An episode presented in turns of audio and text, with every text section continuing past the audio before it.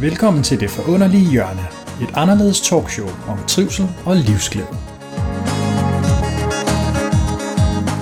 Du lytter til episode 3 om motivation og at leve efter sit eget værdisæt.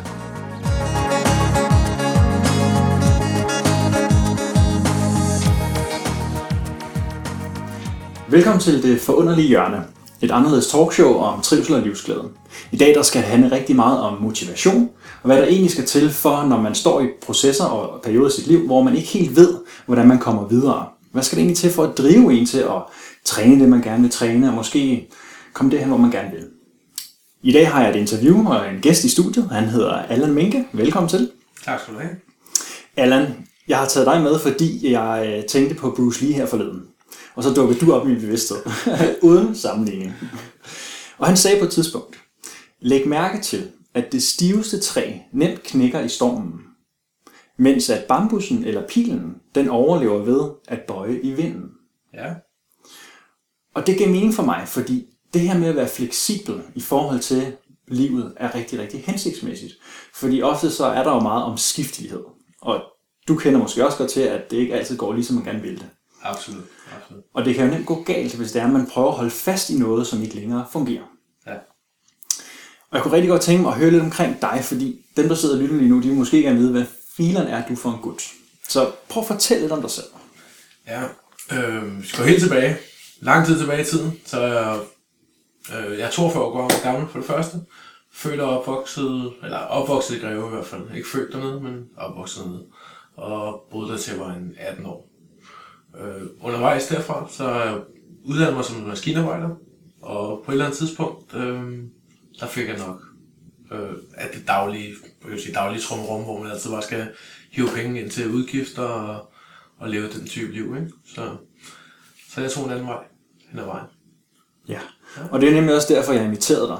Udover at være Bruce Lee-fan selv, og det ved jeg også, du måske engang har været, hvis ikke du stadig er det. Helt sikkert. Så jeg har en oplevelse af, at du har levet et lidt anderledes liv. Altså, måske normalt i forhold til mange øjne, men alligevel har du valgt at skifte retning i forhold til dit arbejde og de ting, du egentlig går og beskæftiger dig med. Og når jeg møder dig, så virker du ofte meget tilfreds. Der er selvfølgelig også plads til ikke at være det, men generelt så har du sådan en tilgang til livet, som jeg rigtig godt kan lide. Du er sådan forholdsvis afslappet omkring det, der sker. Og du formår til synligheden at vende de modgange, der kan være, og de udfordringer øh, til læring og til måske nye perspektiver. Øhm, så, så prøv lige at fortælle omkring øh, det liv, du har nu. Hvordan er det? Hvad er det, du går og beskæftiger dig med? Jamen, det er jo egentlig, øh, det er jo, det er jo drømmelivet, kan man sige. Øh, jeg går og jeg underviser kampsport, Peng Chun, øhm, og, og, træner brydning ved siden af, og lidt eskrima. Øhm, men det er kampkunst, der optager mig, og Wing Chun er jo nok sådan det, der ligger med hjerte nærmest i hvert fald. Øhm, så prøv, hvad er Wing Chun? Wing Chun, det er et kinesisk selvforsvarssystem. Øhm, opfundet, jeg vil ikke sige, det er opfundet af nogen, det er jo mange, der går og siger, ikke, efter min bedste overbevisning i hvert fald, men øh, øh, det er bare en traditionel øh, kinesisk øh, kampstilart, ikke? Øhm, og hvor man kan sige, nogle af koncepterne, som nu snakker du en kvote fra Bruce Lee, er, at du møder ikke kraft med kraft.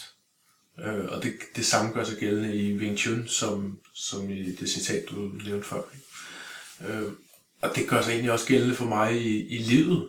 Øh, mange ting, jeg tager ikke, tager ikke en, et skænderi, fordi der er en, der begynder at råbe, så begynder jeg også at råbe. Jamen, det, det er lidt ligesom at møde med kraften. Det er ligesom at være stiv, og ikke, ikke bøje, når, når vinden blæser. Ikke? Så, Så det, du lever af, det er i dag at beskæftige dig med selvforsvar, hvor et øh, Wing Chun sådan er primært det, du laver, Ja. det, du brænder for, Ja. og har så nogle andre ting ved siden af, som kunne være brydning, Ja. noget brasiliansk jiu-jitsu, nævnte du på et Øh, tidspunkt. ja, nej, det får jeg, får jeg faktisk ikke. Det er mere, det er mere sådan submission wrestling. Okay. Så, men det, det, er ikke, det er bare på træningsplan, kan Ja. man sige. Så det, det er sådan hygge ved siden af det andet, jeg laver også. Ikke? Så Så, så du lever rent faktisk af, af din sport, jeg lever af min sport, ja. ja. og så kan man jo ikke engang kalde det sport, det er jo faktisk en kampkunst, fordi Ja. der er jo ikke rigtig nogen konkurrencer som sådan. Der er ikke, det drejer sig om, om selvforsvar, altså man siger, det ultimative, at om du bliver overfaldet på gaden, øh, forsvare sig med så få og simple midler som muligt. Øh, så så man, det, det er lidt svært at gøre det til en sport, ligesom hvis man ser karate, som måske er lidt mere i folks, øh, man sige, folks opmærksomhed, de kender måske lidt mere til karate, der kan man sige, at det er blevet en sport hen ad vejen, i mange tilfælde i hvert fald, ikke? og der har det også ændret sig som kampstilart. Øh, det vil vi gerne undgå med vores Wing Chun. Okay. Og så kommer jeg til at tænke på, at øh, det her med, du siger med at gå hårdt mod hårdt, og vi snakker om det her med at være fleksibel i forhold til at have det godt, og Ja. også finde sin motivation. Ja. At på et tidspunkt, jeg var noget yngre, så øh, står jeg der som ung teenage-knægt, og er ikke sådan særlig stor muskuløs, og tænker, hmm, der er mange af mine venner, som egentlig er noget mere pumpet end mig, og vi vil lige begynde at gå i byen. Hvis der sker mig noget, jeg vil ikke ane, hvad jeg skulle lave, øh, og hvad jeg skulle gøre ved det. Og jeg så bare, at de pumpede, og de trænede, og de blev store, og de skulle sådan lidt macho-agtigt. Og på daværende tidspunkt tror jeg rent faktisk, hvis jeg husker tilbage, jeg skal være ærlig, at jeg så lidt op til det. Ja. Men kunne aldrig selv komme i gang med det, for det var ikke det rigtige for mig. Øhm, så ser jeg så også nogen, som øh, på et tidspunkt i en af de her øh, relationer, hans bil bliver, øh, bliver ramt af et eller andet, og jeg tror, at den kommer til at ramme den, og så kommer en lille bitte risse. Og han flipper fuldstændig skråt på det. Ja. Øh, og det ender med at blive kæmpe stor skænderi og tæt på en slåskamp på midt på åben gade. Og jeg står der og kigger og shit, altså holder mig langt væk. Og så en anden dag, så bliver jeg, hvad er det, 10 år eller senere, bliver jeg markant ældre, altså midt i 20'erne. Min daværende svigerfar, så kommer jeg til at ramme hans bil. Og jeg husker jo tydeligt, hvordan det kan ske, når folk de får deres biler ødelagt. Så der er sikkert mange lyttere, der sidder lige nu og tænker, man skal ikke ødelægge mine ting. det kan man godt blive sur. Og jeg bliver selvfølgelig sådan lidt, Ej, shit, altså, skal jeg nu sige det til ham, men det skulle jeg selvfølgelig, og det valgte jeg at gøre. Og hans prompte reaktion, det var, jamen det er jo bare en bil. Ja. Fuldstændig, jeg stod sådan lidt, okay. Der var ingen modstand, der var intet, der gik ind, jeg kunne mærke, at nu var der et spændingsfelt. Han var fuldstændig, jamen det er jo bare en bil. Altså det er jo okay, du gjorde det jo ikke med vilje. Og det var jo rigtigt, det gjorde jeg jo ikke. Så, så, så hvad tænker du, når du siger det her med modstand mod mod, modstand? Fordi i Wing Chun, som jeg kender, for jeg har jo selv trænet det også sammen med dig, Ja. øh, der er det netop at være fleksibel og bruge modstanders kraft og ikke gå imod det. Hvordan relaterer det så til dit liv i sådan hverdagssituationer? Åh, ja, ja. Øh, ikke at gå kraft mod kraft. Jamen, for eksempel, når man har konfrontationer med andre mennesker. Jeg, jeg vælger ikke at... Hvis folk har behov for at sige et eller andet til mig, i stedet for at gå ind og, og straks prøve at forsvare mig selv, øh, verbalt for eksempel, jamen, så vælger jeg gerne at, at lytte til dem først. Så du søger forståelsen? Jeg søger mere forståelsen, fordi så er der også, man kan sige, det er ligesom at, at tage personens kraft af. Øh, så, og så har de også bedre sådan, mulighed for at lytte til mig bagefter, når de føler, at de bliver hørt først. Ikke? Så det kunne være en måde, øh, man kunne gøre det på. Øh, forestil dig mange mennesker, der sidder i virksomheder, de også i en forhandlingssituation oplever nogle lignende situationer. Hvis man bare begge to sidder og kommer med krav, så kommer man ikke nogen vej. Og det gør sig egentlig også gældende i vores hverdagsliv også. Ikke? Så hvis øh, der er en, der sidder ude lige nu og skal ind til en jobsamtale, eller ind og snakke med chefen, det kan også være en, som jeg mødte forleden, som kom til at sige noget til en kollega, snærede lidt en fredag, Ja. og går en hel weekend, når ikke at sige ordentligt farvel, og ved godt, ah, det var måske ikke lige så smart, jeg overreagerede, fordi hun Ja. er presset. Ja. Og skal møde mandag. Ja. Hvad kunne sådan en person gøre? Hvad ville du gøre, hvis du vidste, okay, det var noget, der måske gik over stregen, det var ikke med vilje? Ja. Hvordan tager man den der for ikke at møde modstand igen, og bare lade det opbygge sig? Altså for det første, for den pågældende situation, så vil jeg tage den med det samme, når jeg møder den kollega. Øhm, hvis det, hvis det virkelig, hvis det så noget, man går og tænker over en hel weekend, så fordi man har lavet et eller andet, der egentlig, som jeg ser det, er i strid med ens værdier. Og når jeg møder den kollega, så vil jeg også gå hen og så sige, at det må du undskylde. Det er ikke, der går ikke nogen skov af. Det, det jeg synes, jeg er at vise en stor side af sig selv, og, og gå hen og give en undskyldning for, at man har lavet en handling, og, og så sige, det, det er jeg altså ked af. Hvordan finder du motivationen til at gøre det? Fordi nogen, der er jo mange, der har svært ved at gøre sådan noget. Og det gælder i parforhold. Altså alle steder, hvor vi møder andre, kan det være svært at, at sige sådan noget. Ja. Også uden det bliver til en diskussion. Jamen, man kan sige, der, er- der, der er mange sider af den her sag, det opfylder jo mange forskellige, hvad kan man sige, behov hos os. Øh, jeg kan godt lide, at folk de er glade rundt omkring mig. Så hvis jeg selv går og sår sådan nogle frø, der gør, at, at, at folk de kan blive i dårlig humør og være kede af det, men så er det jo også mit ansvar at, at, man kan sige, at rydde op efter mig selv i hvert fald. Ikke? Okay, så det er der, hvor din motivation i forhold til, at det du føler er rigtigt og vigtigt for dig, det er at være glad. Ja. Eller i hvert fald, at folk har det godt Folk, omkring. folk, folk skal have det godt helst. Og det er der, du hiver dine ressourcer til at faktisk og så tage de ting, der er svære. Ja. Har du altid vidst, hvad du gerne ville? Fordi i dag så er det jo selvforsvar. Det er ja. jo det, du lever af. Du brænder for det. Du kan snakke lidt mere om det. Ja. Men, men har det altid været sådan? Vi kan nævne noget med, at du også har været maskinarbejder. Ja, Prøv at blandt- fortælle lidt om det. andet. Okay. øh, nej, det har jeg absolut ikke øh, altid vidst. Det ville, det ville næsten have været helt utroligt, hvis jeg havde vidst det, fra jeg var barn. Øh, jeg tror, altså hvis jeg går til, helt tilbage til min skoletid oprindeligt, inden jeg kom så langt, så har jeg altid øh, jeg var dygtig i skolen, og der har altid været sådan en forventning til, at jeg skulle i gymnasiet. Det skal jo så også siges, øh, dengang, der var ikke helt lige så mange uddannelsesmuligheder, som man har nu om stunder. Så så det var i store træk, så var det gymnasiet, eller man kom i lærer, eller, eller så, så kom du på, ja, hvad kom, hvad pokker kom man på? Hvad hed det dengang? Dengang for mig hed det FGI Teknisk Skole, ikke? Okay. Øhm, så, men begrænset, der var mange flere begrænsninger i forhold til uddannelse. Der var, der var få retninger at vælge dengang, ikke? Og så det, havde, det var en forventning, at jeg skulle på gymnasiet, øh, fordi jeg havde de boglige egenskaber egentlig til det. Og jeg tog også et år i gymnasiet, hvilket hurtigt viste sig, at det var en dårlig beslutning. Øh, så kan man gå tilbage og sige, om jeg var moden nok, eller, eller hvad jeg var. Jeg var i hvert fald træt af at gå i skole på det tidspunkt, så, så det gik mere op i at, at, at tage de fritimer, man kunne få, uden at få ballade for det. Ikke? Så, så, men jeg fortryder det ikke. Det har været godt over, Jeg mødte en masse interessante mennesker. Men derefter, så må jeg jo fortælle mine forældre det. De blev jo ikke særlig glade jo. Altså, min mor var dybt ulykkelig. Øh, særligt da min, min storebror også, også havde sprunget fra gymnasiet øh, nogle år tidligere. Så, så det var sådan ligesom, hvor jeg startede med at bryde lidt med mine forældres værdier, kan man sige. Ikke? Fordi det er jo det, vi i store træk gør op gennem vores liv. Det er at leve rigtig meget op, op til, hvordan andre folk forventer, vi skal være. Ved, har du en idé om i dag, når det er jo en del år siden, Ja. hvad var det, der gjorde, at dine forældre gerne ville have, at du, eller I, skulle i gymnasiet? Ja. Altså sådan det værdisæt omkring, at det er åbenbart godt at gøre det.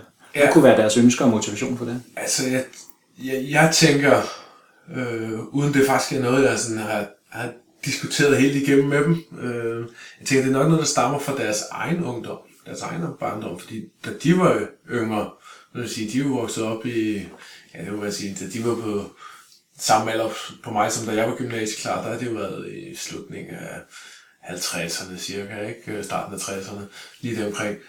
Og jeg vil da sige, der, jeg kunne, jeg kunne da klare gymnasiet dengang, det var, det var lidt mere velset, end det er i dag. Altså i forhold til at få en håndværkeruddannelse, øh, som, var hård, som der var udsigt til mange års hårdt arbejde og hårdt for kra- kroppen. Og... Så jeg tror, at, at, det er de bedste intentioner, øh, særligt forældre har for deres børn, når de godt vil presse dem i en eller anden retning, og du skal være, om du så skal være læge, eller, eller om øh, man skal være væk, musiker, og hvad man nu skal være. Ikke? Jeg tror, de gør det med alle de bedste intentioner om det, men det er lidt i forhold til nogle værdier, som, som kommer fra deres egen opdragelse. Ja, og kan du huske, kan du huske, hvordan det var, at de sådan gerne ville have dig i gymnasiet? Fordi en ting er, at du i dag så kan sidde og sige, at det er en, formentlig det, og det jeg er helt enig i, at Ja. ofte så er det jo netop med de bedste intentioner. De Ja. gerne vil os det godt. Ja. Men jamen det, det sjove er faktisk, at der skulle i gymnasiet, jamen, der, øh, der satte jeg faktisk ikke spørgsmålstegn ved det. Okay. Jeg tænkte, om det var, det skulle jeg jo nok. Og Det, det havde jeg hørt i, masser af år nok, eller jeg ved ikke, om og det var masser af år, men, men den forventning, den, den lå lidt naturligt, og så, så jeg skulle nok i gymnasiet, og det gjorde jeg. Jeg, ikke engang, jeg tror ikke engang, jeg kiggede på andre muligheder på det tidspunkt. Så jeg gik bare i gymnasiet efter 9. klasse. Og hvad, så finder du ud af, at det bare ikke er dig. Hvad er det, der gør det?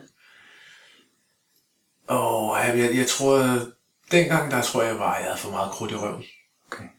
Øh, og ville bare nogle andre ting. Jeg kunne ikke sidde i klasse, klasseværelse på det tidspunkt. Øh, og jeg magtede simpelthen ikke øh, de lange skoledage. Så, så hvis man ikke deltager i undervisning, så er det også svært at gennemføre det. Det er klart. Jeg, jeg var lidt for langt bagud med nogle øh, afleveringer, tror jeg, til sidst på året. Så det, det havde været hårdt arbejde at skulle...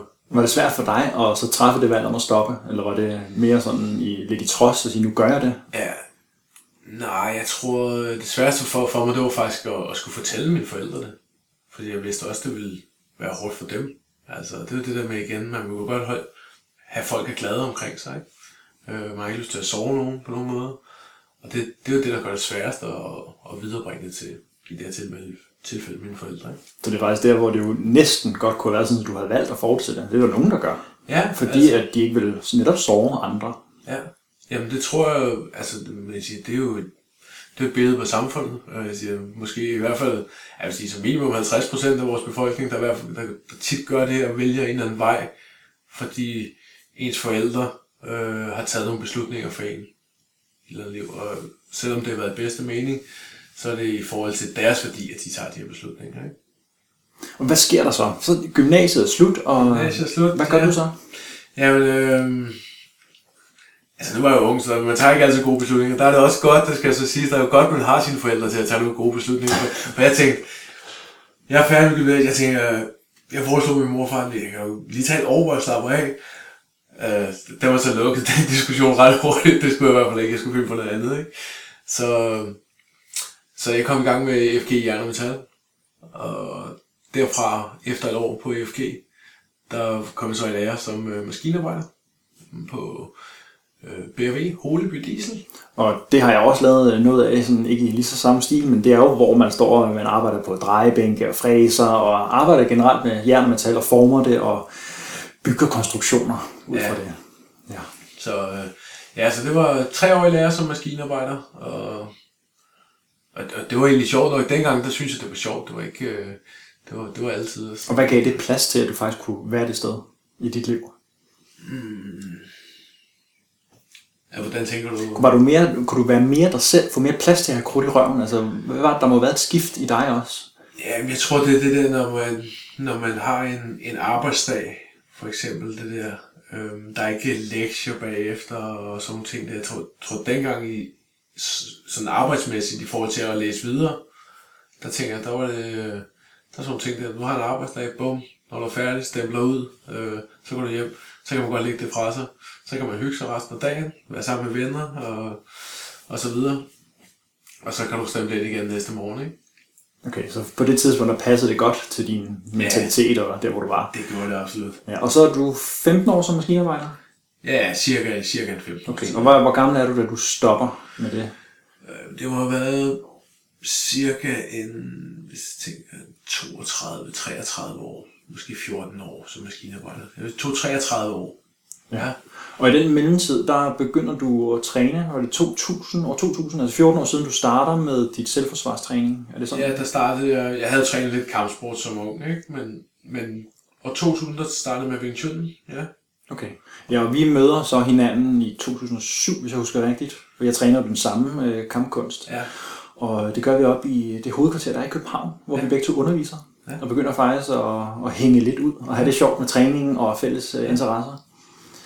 Og så kunne jeg godt bare tænke mig i forhold til det og spørge lidt, hvad var det, der gjorde, at du så skiftede? Fordi der må have været et eller andet, der er sket, siden du har haft 15 år som maskinarbejder. ja, Og så på et tidspunkt ikke længere ville det. Og jeg kan huske, at du på et tidspunkt, nu har jeg fået lov til at nævne det, ja, du snakkede om, at, øh, at, at du begyndte på noget natarbejde, ja, og det var bare noget, hvor du skulle passe en CNC-maskine, det vil sige ja. en automatiseret øh, fræser-maskine. Ja. Så i princippet kunne du indtaste et program, og så kunne du have din sovehus med, og så kunne du lægge det ud i baglokalet og bare sove. Ja. Og det var noget, det måtte man ikke. Men det, det var lidt et udtryk for, hvor du var. ja, Så, altså, så øh, prøv at fortælle om det. Jeg tror, på et eller andet tidspunkt, så blev jeg træt af det der med at, at stå i en fabrik. Jeg kan godt lide at være sammen med andre mennesker. Øh, og tit, når man står i en fabrik, det er ikke, at der ikke er andre mennesker. Øh, men jeg tror bare lidt, sådan arbejdsmæssigt, det, det, det gav ikke mening for mig til sidst. Der var ikke sådan noget, der var ikke nogen glæde ved at komme der.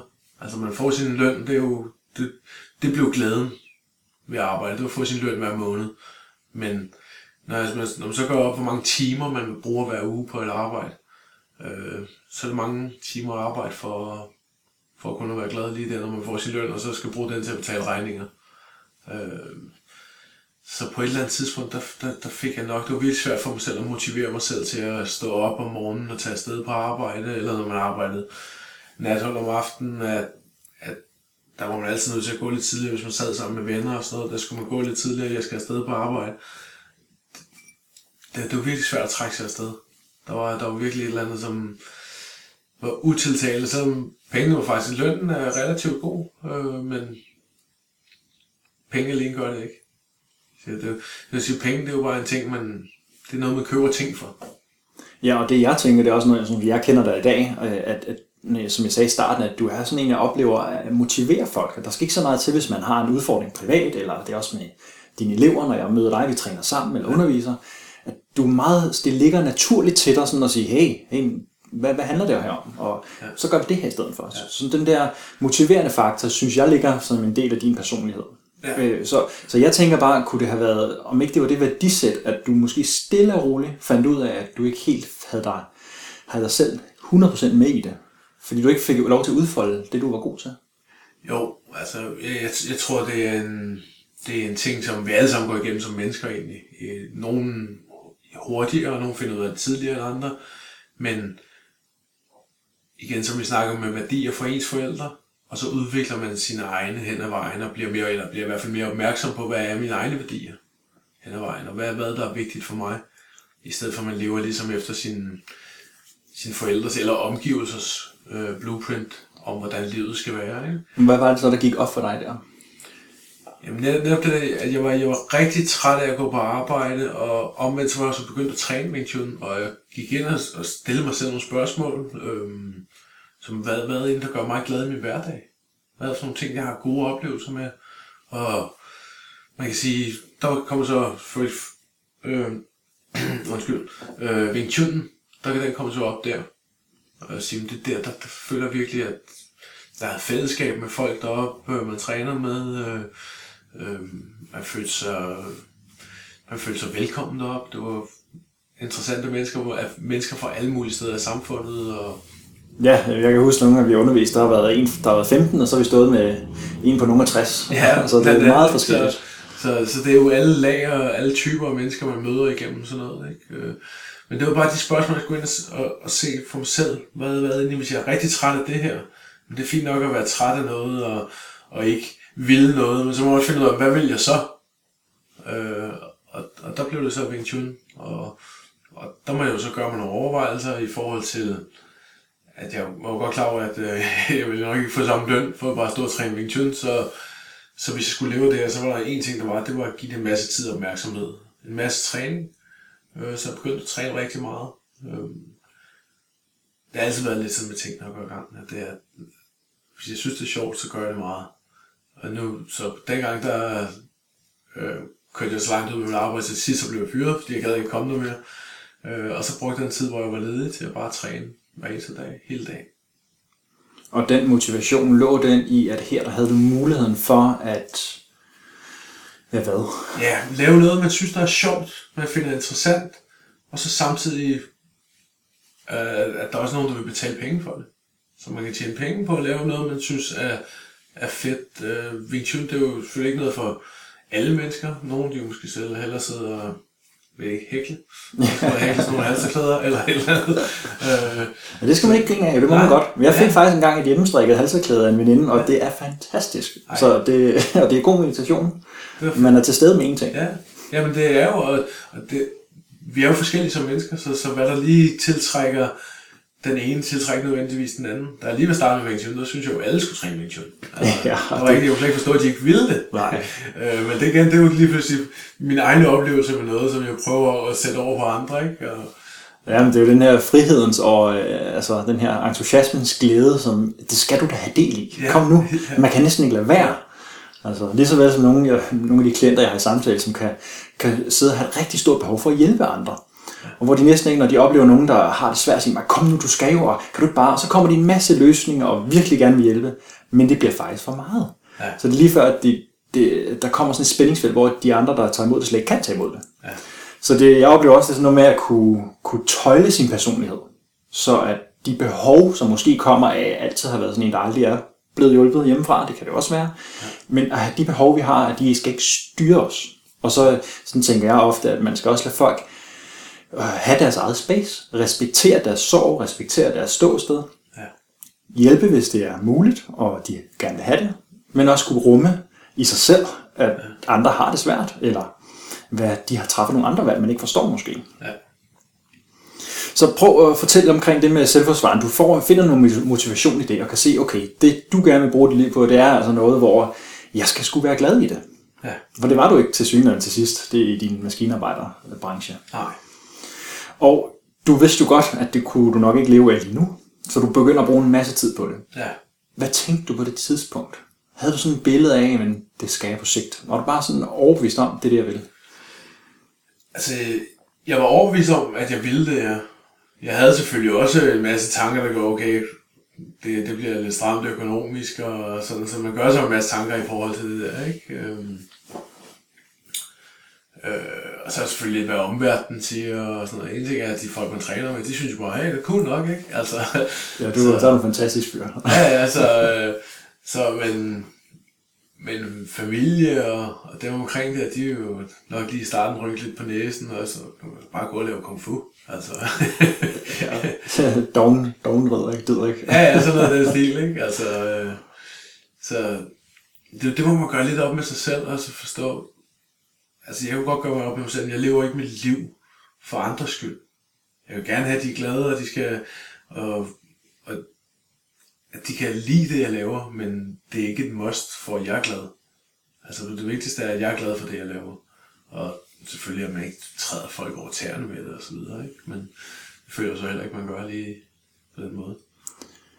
Okay, så, så, så det var det, der sådan ligesom var hvor din udfordring, kunne jeg forestille mig, at der også var omgivelser, der havde en reaktion på det. Igen igen. Ja, ja, ja lige præcis det. ja. Og hvad, hvad gjorde du, når du mødte dine forældre eller andre, der havde modstand? Hvad, hvad sagde du til dem? For jeg kunne forestille mig, at der tit er nogle andre, der sidder og lytter nu, som har den slags udfordringer og skal... Når andre folk har holdninger til det, hvis de vil holde op med at drikke, for eksempel. Det kan jeg huske.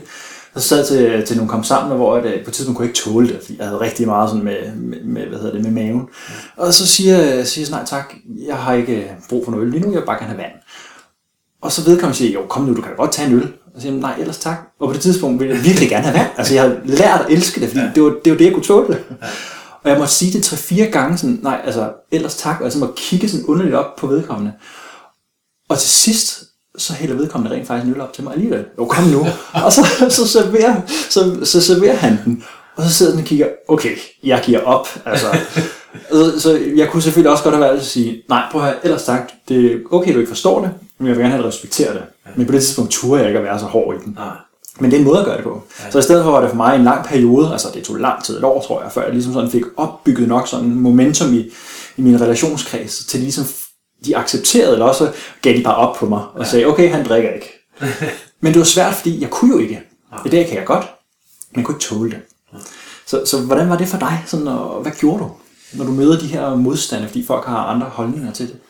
Altså, nogle gange, nogle gange kunne jeg godt selv blive irriteret over det. Og det var sådan, vil sige, det er måske det første skridt, det er ikke at blive irriteret over det, forstå, at når folk de har de holdninger, det er ikke, øh, de har som regel de bedste intentioner bag det, når det er ens om, om, omgivelser og så videre, ens nære, en der står en nært og sådan noget, ikke? Så, så det er nok det første, det er ikke at blive irriteret over det, men måske prøve at forklare dem, at sige, det er det, der gør mig glad. Egentlig så, jeg behøver ikke at eje en masse ting. Øh, jeg behøver ikke have store fede fjernsyn. Det er ikke fordi, jeg ikke vil have et lækkert fjernsyn, men det er ikke vigtigt for mig. Det er ikke det, der gør mig glad. Øh, ja, nogle gange så... Og, og hvis folk, hvis folk virkelig øh, vil en det bedste, så vil de jo også godt have, forhåbentlig have, at man er glad. Ja, og ofte så oplever jeg, at det måske netop er en manglende forståelse. Så, så de omgivelserne bliver også mødt på deres egne grænser, og bliver jo lidt udfordret, provokeret til selv, også nogle gange ubevidst, at tænke, hvorfor gør jeg så det, jeg gør? Ja. Og for eksempel med drikkeriet, eller det, du vælger selvforsvaren, det kan jo trigge, aktivere rigtig mange overbevisninger om, at du skal jo arbejde, og ej, det, økonomien kan jo ikke. Og dine forældre kommer måske netop fra en generation, hvor du, du virkelig skulle arbejde. Du kunne ikke bare have et sikkerhedsnet og gå ud og træne selvforsvar. Altså det ville ja. være fuldstændig uhørt. Lige præcis. Det jeg selv har oplevet, øh, det er, at nogle gange så, hvis du går til dem og så siger, hey, men det er rigtigt for mig. Hele tiden træk dig tilbage til din egen banehalvdel og sige, jamen jeg ved godt, det kan virkelig mærkeligt. Sådan sagde jeg også nogle gange. Så i tale satte jeg det, som jeg troede, de tænkte. For ligesom at møde dem på det og sige, hey, jeg ved godt, det kan virkelig underligt, at jeg ikke drikker, men altså, det er fordi, jeg ikke kan tåle det. Og lige nu, så er det rigtigt for mig ikke at gøre det. Ja. Det kan være på et tidspunkt, jeg kommer til det. Nå, jamen, det er jo også rigtigt, så bare du er glad. Så. og så fandt jeg også ud af, at de var egentlig bare bekymrede. Ja. De, det var også det, de sagde, men når bare du har det godt. Ja, det har jeg. Så, så den oplevede jeg også. Ja. At det her med at komme fra egen banehalvdel kunne være rigtig godt. Og ligesom kunne hjælpe folk til at, oh, men bare du har det godt. ja, men det, er jo- det er jo det, der folk de bliver jo altid lidt bekymrede, når man bryder med normerne. Ikke? Og det er jo det, er jo det sjove ved Norden. Ja, og du kan også godt lide at udfordre lidt. Det kan jeg godt. Ja. Det kan jeg godt. Det er også, man, man behøver ikke at gøre alting, som alle andre gør det. Nej. Så hvis nu vi tager selvforsvaren, for nu snakker vi lidt om det her, det, er jo, det definerer rigtig meget sådan det, du laver i dag, ja. og dig også. Ja. Så den filosofi, nu har du gjort det i, hvad er det snart? Ja, måske 17? ja, 18 år. 18 år. Måske sammenlagt, ikke? Men ja. Wing Chun har kørt 14 år i hvert fald. Ikke? Okay. Så, så den filosofi, der sidder måske nogen, som aldrig har prøvet det her. De har hørt noget om Taekwondo eller Karate, ja. og set filmen Karate Kid. Ja. Måske har de hørt om Bruce Lee. Men hvad er det for en filosofi, der ligger bag det? Fordi nu ligger det måske som en, en vane hos dig. Du lever jo nærmest filosofien. Ja. Hvad kan du trække ud? Fordi jeg tænker, at kontormusen, som sidder lige nu, skal jo ikke være ninja i fem år i en eller anden mystisk skole i Thailand, for at kunne få en snært af de effekter. Nej. Man kan sige, at det, det første, det er jo, øh, hvis man tager det hele, hele Wing Chun, starter med en form, der hedder Tau. Og det er en lille, lille ny idé, og modsætning til rigtig mange andre former i andre systemer, der handler det om at stå. Der er nogle armbevægelser til og sådan noget, men det første, man starter med, det er egentlig at kunne stå. Øhm, men så tænker vi jo på det rent mentale plan nu, eller tænker vi på det rent fysiske? Jeg tænker mere først, jeg vil gerne have dig fortælle lidt om Wing Chun også, ja. hvordan de bruges, og ja. filosofien, men også mere generelt det med selvforsvar og kampkunst. Den filosofi, der ligger i det. Det du får ud af det. Hvordan bruger ja. du det? Hvad er det for dig, hvis du skulle trække essensen For mig er det, jamen, hvad er det? Det er noget mental og fysisk balance. Øhm, en anden, man kan sige, fordi en ting er at lære at slå mennesker. Øh, men, men det, er jo, det er jo egentlig en meget lille del af selve kampkunsten. Det kan man lære folk forholdsvis hurtigt, ikke? Så det der med at forsvare sig selv. Øhm, så og, altså, det giver en masse selvtillid øh, i forhold til at møde andre mennesker, også uden for kampsportsverdenen. Om det er til en jobsamtale eller et eller andet sted. Når man ved, at man har noget, noget fysisk i sig også, som man kan gøre med, øh, så giver det bare en selvsikkerhed i, i mødet med andre mennesker. Ikke? Ja, så den her et, et stærkere jeg, en, ja. en selvfølelse af, at jeg kan noget. Ja. Og jeg oplevede også, øh, jeg kan huske dengang, jeg snakkede om tidligere med teenagealderne, hvor jeg, jeg åh, jeg kommer op og slås, så hvad skal jeg dog gøre? Ja. At, at for mig var det det, der startede min motivation. Det var faktisk derfor, jeg startede på Wing Chun i sin tid. Det var lidt tilfældigt, det var det. Men det var fordi, jeg tænkte, jeg må da gøre noget, for hvis jeg bliver overfaldet, så kan jeg ingenting. Ja. Men senere hen ændrede det sig til alle effekterne. Og det var netop den der følelse af, at jeg, når jeg gør det her, lærer jeg mine egne grænser at kende. Jeg begyndte virkelig at stå så tæt til træningen med armen helt op i den anden. Og faktisk dagen, hvor du, ja. hvis du kom i en slåskamp og blev overfaldet, så er det der, du vil blive ja. ramt. Det er der, du vil blive slået. Den frygt, at være så tæt på et andet menneske og lave teknikker, det gav mig sådan en følelse af, at, at når jeg kom ud i verden, så havde jeg ikke behovet længere. Jeg havde ikke sådan behovet for at kigge efter, jeg kan vide, om de kigger på mig, når jeg er i byen, og kan vide, om ham der han er ude på noget. Fordi jeg havde trukket det tilbage til mig selv. Jeg havde mødt min egen frygt på forhånd. Ja. Altså, jeg kan godt følge dig, følge dig i det, du mener. Man får det heller ikke mere intenst, end du gør i en, i, i en træningssession med en anden person, øh, hvor man står og alle, der kan slå hinanden og skal presser hinanden lidt. Ikke? En anden ting, det er, at man er meget i nuet, når man træner. Specielt når du står og man er under pres. Øh, alle spekulationer i forhold til, man kan sige, regninger og, og gøremål og sådan noget, de forsvinder lidt. Om, for nogen så er det et par gange om ugen, hvor de har en time eller to med træning. Øh, de får lov til at, at slippe alle bekymringer i et øjeblik. Det tror jeg er rigtig vigtigt, at man, at man kan det. Ja, jeg kan også huske, at dengang jeg underviste, at der var mange, der kom og spurgte, hvad, altså jeg, er det ikke noget med, at man kan få sådan noget nærvær, og jeg, jeg, jeg synes, jeg har mange tanker, kan det også hjælpe med det? Ja. Og, og det er jo også det, jeg oplever, det du siger, Ja. at, øh, at det rent faktisk giver dig det her centrering. Du snakker om Det- mental og fysisk balance. Ja. Så, så hvad er dit take på det? Altså filosofien, du trækker ud i essensen, det er den her balance i det fysiske og det mentale, Ja. som jo ofte er der, hvor vi, vi halter fysisk, så, har vi, så er det også lidt svært at være glad.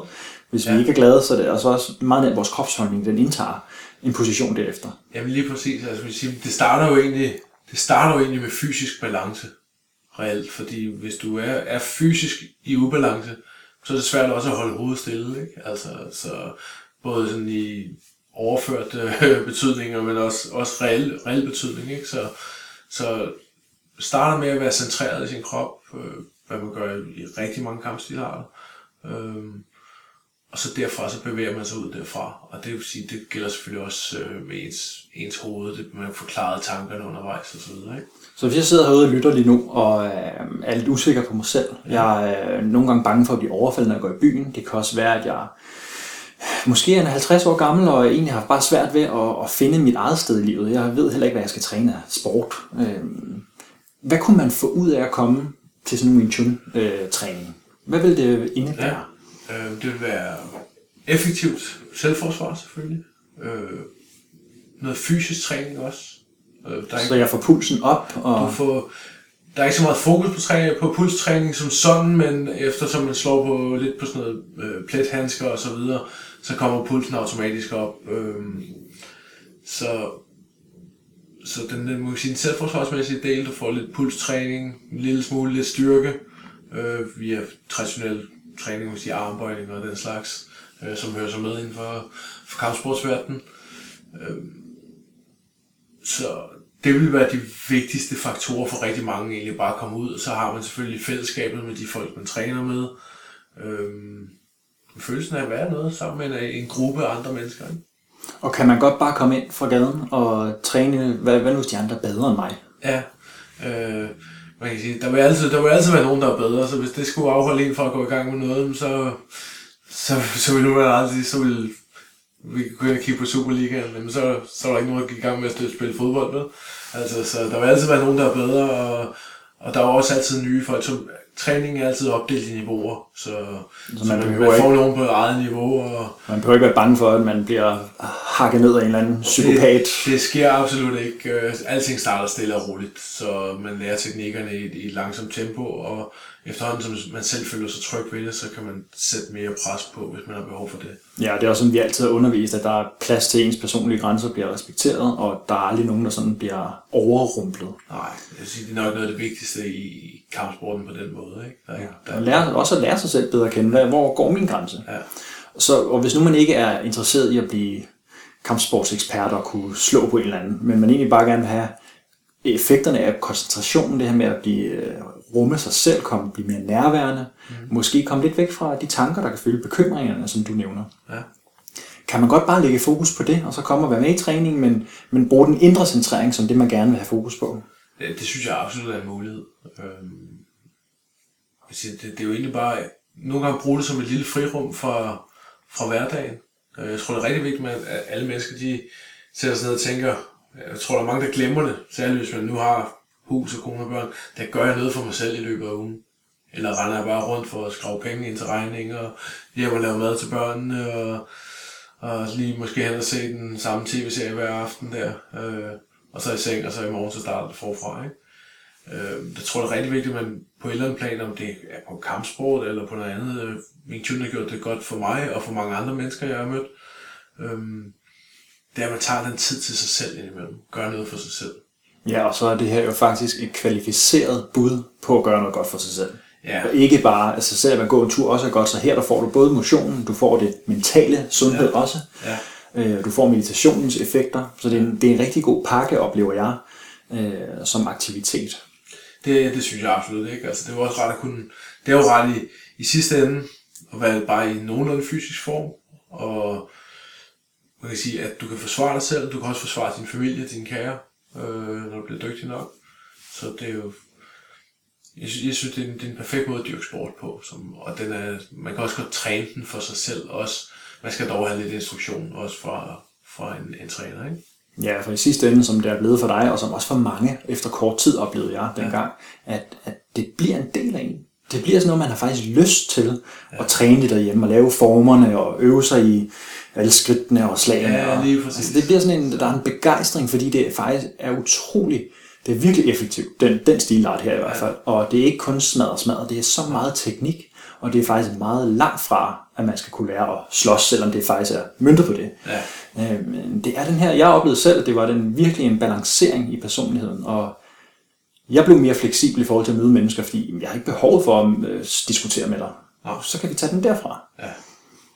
Øhm, I forhold til, øhm, til dine elever, hvad oplever du, også i forhold til de mennesker, du møder ellers, hvad sker der hos folk? Øh, hvad kommer de oftest med? Hvad er deres udfordringer? Fordi jeg ved, du også har noget NLP-uddannelse, Ja, og sådan øh, en coach-gren, Ja. og har rigtig meget forstand på det her med, hvordan motiverer man egentlig sådan rent fagligt, øh, hvordan ændrer du dit tankemønster, dine vaner, og det Ja. bruger du også rigtig meget i din hverdag. Så hvad ser du hos folk? Hvad er det, du, de kommer med, som kan være svært? Jamen det er, hvad kan man sige, for nogen så er det jo bare det der at komme ind og være sammen med andre mennesker, for eksempel. Øh, fordi vi snakker om, hvad udfordringer de har i forhold til at komme til træning. Eller, Ja, ja. sådan noget med at finde motivationen til at gøre ja. det blandt andet. Øh, så, så det er for nogen, men der er det jo hele tiden det der med at- udfordre sine egne grænser også indimellem. Det er bare i små skridt, og man kan sige, der er jo ikke nogen, der bliver tvunget til at køre en træning færdig, hvis det er for meget for dem. Så, så må man også godt gå ud igen, ikke? Så, men for nogen, der er det i hvert fald det der med at komme ind og være sammen med andre mennesker, og man kan sige, at Wing der er man tæt på hinanden. Øh, så, så, det er måske endnu mere en udfordring.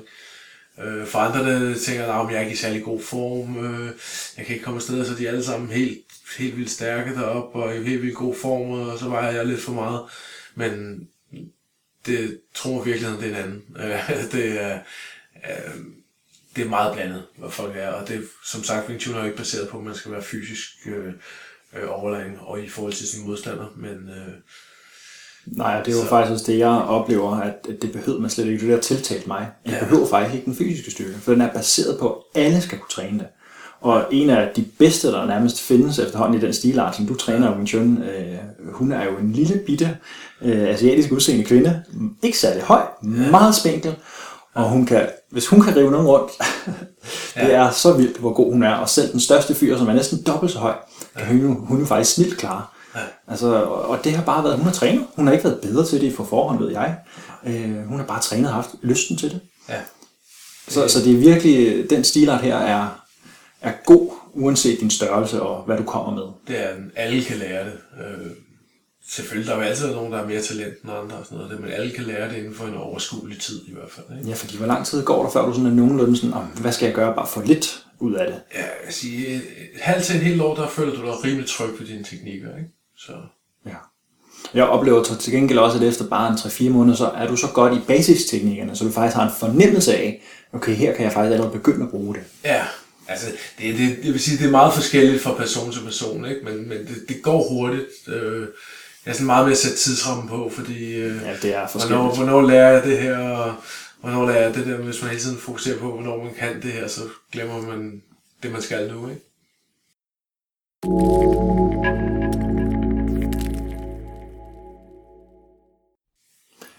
Anna, så vil jeg også bare lige høre dig ud, ud fra den snak i forhold til det, også det med dine elever.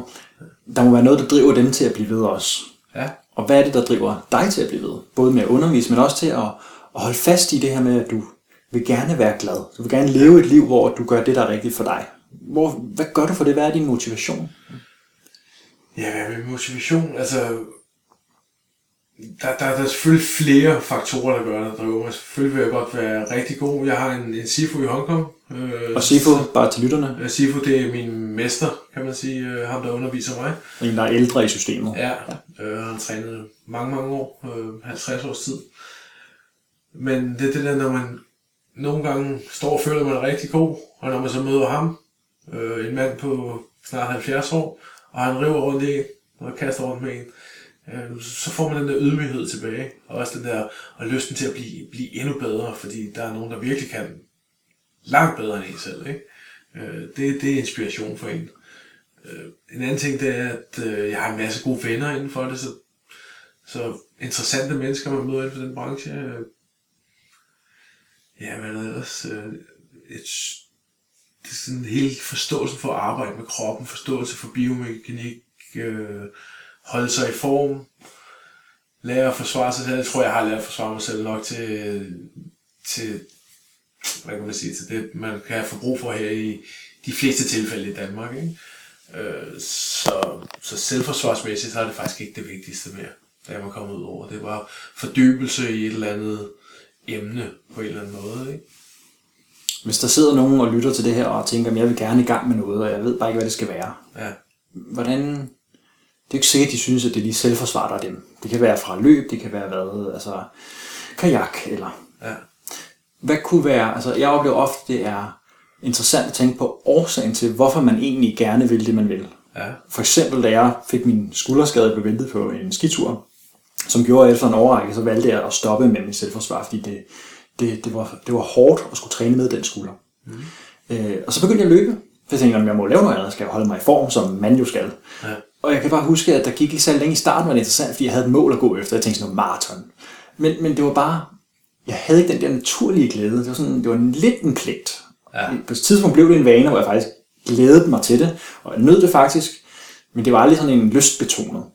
Så, så prøv at fortælle lidt, hvad dit take er på det, sådan i forhold til, hvorfor man gør det, man gør. For der må jo sidde nogen og tænke, hvad fanden skal jeg gå i gang med? Altså, jeg tror, man, man skal selvfølgelig gøre sådan nogle tanker om, hvad det, godt, hvad det er, man vil have anderledes.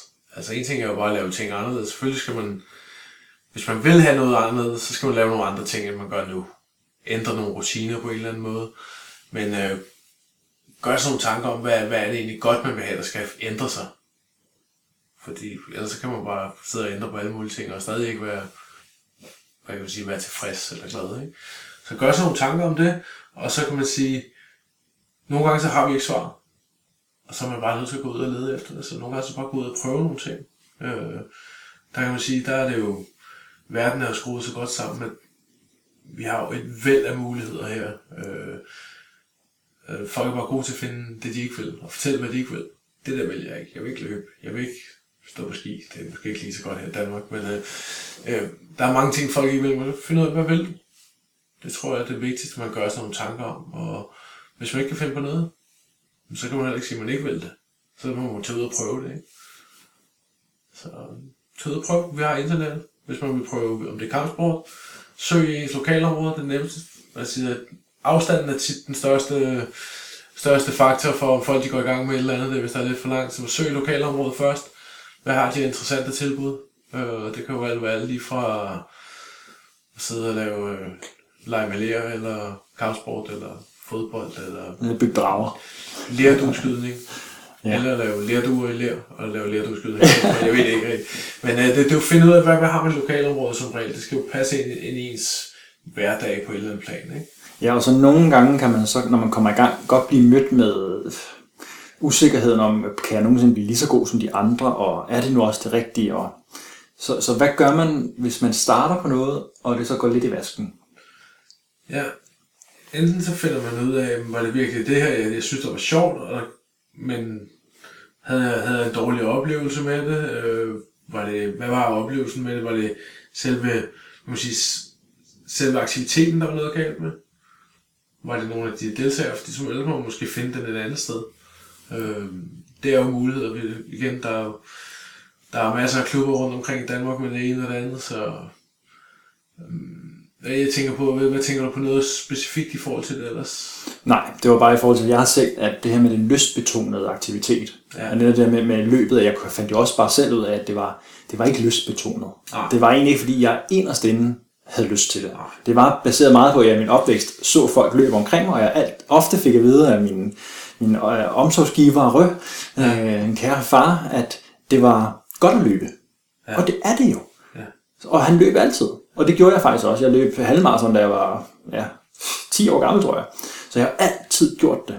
Ja. Men det har jo også været selvfølgelig fordi, at jeg har fået at vide, at det er godt at gøre. Så jeg kan bare huske de tanker, der også foregik. Hvad, hvad skal jeg lave i stedet for selvforsvaren? Ja. Nå, men det er jo bare det, jeg kender. Og så blev det det, fordi det kendte jeg. Så, så det jeg bare fandt ud af, da jeg skiftede, det var så over til yogaen i stedet for. Og jeg stod nemlig og tænkte, hvad skal jeg så? Jeg vidste ikke helt, finde ud af, hvad du vil. Ja. Det var også et svært spørgsmål. Ja. Jamen, det ved jeg jo ikke.